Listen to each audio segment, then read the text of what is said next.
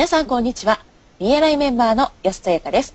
オフィシャル BNI ポッドキャスト。今回も BNI ジャパンナショナルディレクターの大野代表とともにお送りしております。大野さん、こんにちは。こんにちは。よろしくお願いします。よろしくお願いします。本日、大野さんはどちらにいらっしゃいますか？はい、台湾のナショナルカンファレンスで、昨日終わりまして、はい。台北にいます。台北にいらっしゃるんですね。はい。ということで、第18回は海外カンファレンスのすすめということでお送りしてまいります。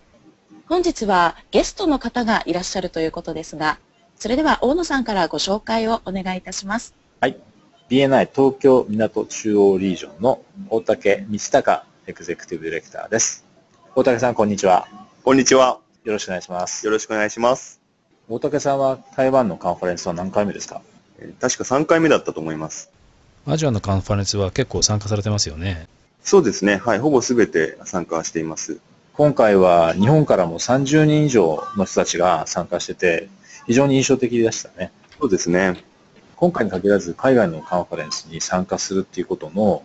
意義について少し一緒に考えてみたいと思うんですけども、大竹さんご自身はどの辺になんか価値を感じていらっしゃいますか？BNI という同じ文化の中で、その海外でギバーズゲームを実践して、その結果自分のビジネスを拡大しているというメンバーやディレクターのお話を、まあ、直に聞く機会、学びの場として活用しています。今回特にメンバーの人たちがたくさん参加してくれてるじゃないですか。そうですね。その辺はどう思われますか？はい、すごく嬉しいですね。やっぱりメンバーの方にもっとその BNI のより大きな可能性とか価値に気づいてもらうという意味で、海外のカンファレンスは非常にいい場だというふうに思っています。まあ、あの海外のカンファレンスに限らず、人との出会いを積極的に作っているメンバーの皆さんって、やはり成功している人たちが多いと思うんですよね。はい。ビジネスネットワーキングのまあ基本になると思うんですけども、ホラー穴に閉じこもっているようだと、なかなかやっぱりそういった人との出会い作れないですし、そういった人との出会いっていうものがいろんな、まあ、チャンス、ビジネスの機会というものをもたらすと思うんですね。ただ、面白いと思うのは、人との出会いがもたらすチャンスとか機会っていうのは、事前に計算あまりできるものではないと思うんですよね。計算できないんだけれども、でその可能性の大きさに気づいている人は意外と少ないんじゃないかなと思うんですけど、その辺はどう思われますか？そうですね。私も元ホラーな生活者として、まあそのように感じますね。ホラーな何年ぐらい生活した ?30 年ぐらいホラーなに おりました。30年。人との出会いという意味で、海外のカンファレンス、まあもちろんその海外のカンファレンスに限らず、国内でのカンファレンスとか、もっと身近なところでは、リージョンの中でのトレーニングのイベントとかも入ってくると思うんですけども、特に今回、海外のカンファレンスについて、どんなメリット、あるいはどんな可能性っていうのがメンバーの皆さんにとってこう潜んでいるんですかね。この辺、大竹さんから見てどうでしょう？そうですね。海外のメンバーの方と実際にこう、日本のメンバーの方が海外のカンファレンスで出会って、そこからそのビジネス、取引につながったっていうケースは本当にたくさんあるんですね。まあ、それ以外にもですね、BNI の学びの場として、それをお互いにその自分の体験をシェアする、えー、共有するという意味でも、海外のカンファレンスに来ていて思うのは、皆さん同じようなこう経験、悩みだったりとか、気づきだったりとか、体験をされてらっしゃるんですよね。それをこう実際にメンバーの方の生の声を聞くことができるというのは非常に大きな価値があるなというふうに考えています。はい、そうですね。もう一つ思うのは、やっぱり成功事例に学ぶっていう視点からするとですね、日本ではまだそこまでの成功はしてないんだけれども、例えば今回であれば台湾で105人のメンバーを要するチャプター成功事例ですとか。そうですね。そのパワーチームの成功事例なんかもおっしゃられていて、エンジニアリングの要は分野においてのパワーチームを作ることに成功して93人のそのチャプターをまあできたという事例がありましたね。そうでしたね。はい。他にそういった海外のカンファレンスとかに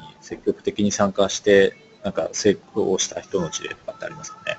台湾のメンバーのジュリアさんなんかは非常にいい事例なのかなというふうに思うんですが、はい、はい、彼女はもともとその海外のカンファレンスに積極的にこう参加をしているメンバーだったんですね。香港のカンファレンスに参加をしたときに、その内容が非常にいいということで、彼女が自分のチャプター、リージョンに持ち帰って、それをまあ発表したということなんだそうですね。そしたらその内容が非常にまあいいということで、まあ、いろんなメンバーからこう、彼女に対するまあ興味関心、まあ、ビジビリティがこう上がって、彼女のビジネスのまあ信頼性、クレディビリティにつながったということをお聞きしています。彼女は海外のカンファレンスのスケジュール、予定をですね、あらかじめ押さえておいてるんだそうです。まあ、実際にですね、そのカンファレンスで何が起こるかっていうことは、まあ、わからないんですけれども、何かそこにこう可能性を感じて、まあ、他の予定よりも優先してその日程を抑えているということですね。ああ、それはいいアイデアですね。はい。なので、その先ほど小野さんが言われたように、こう何かこう意図してまあ参加をしたというわけではないんですけれども、計算されていないその人との出会いの可能性の大きさですね、それをまあ感じることができる機会だと思うんですね。うん、確かにそうですね。うんおそらくその BNI のカンファレンスで出会うそのメンバーというのは皆さんギバーズゲインのまあ精神を持たれている方々なので、はい、要は共通のカルチャーを持っているので、その可能性がより大きくなるという印象を持っています。つながりやすいですよね。そうですね。はい。もう一つ私が海外のカンファレンスに参加をして、思うことなんですけれども、海外の BNI メンバーのホスピタリティの高さ、これにはすごく感銘を受けています。そうですよね。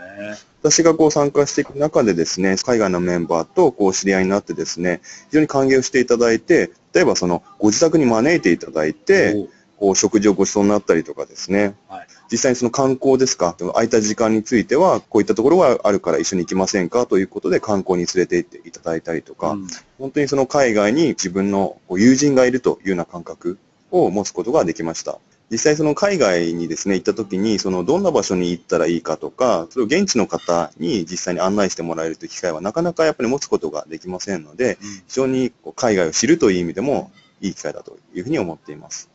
はい。次は大竹さん、どこの国のカンファレンスに参加される予定ですか？次はですね、再来週、えっと、4月15、16にあるベトナムのカンファレンスに参加をしようというふうに思っています。お素晴らしいですね。ではそろそろ終わりの時間が近づいてまいりましたけれども、ポッドキャストを聞いてくださっているメンバーの皆さんに一言お願いいたします。はい。今、現時点でですね、その海外のビジネス、海外とのビジネスっていうのを考えられてない方もいらっしゃるかもしれませんし、海外に行くということで何か言葉のハードルとか、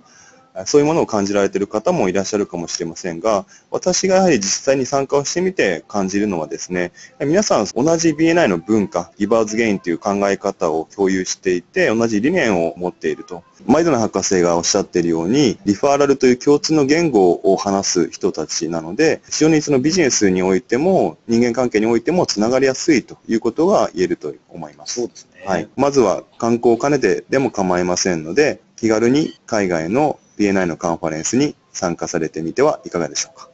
はい、ありがとうございました。では、安さんにお戻しします。はい、ありがとうございます。私もメンバーの立場で、今、いろいろお話を聞いていて、やはり海外との、例えばコネクションを持とうというふうに強く感じなくても、気軽な気持ちで海外の方と接していく機会を作っていくという意味で、カンファレンスというのは非常にいい機会だなと思いました。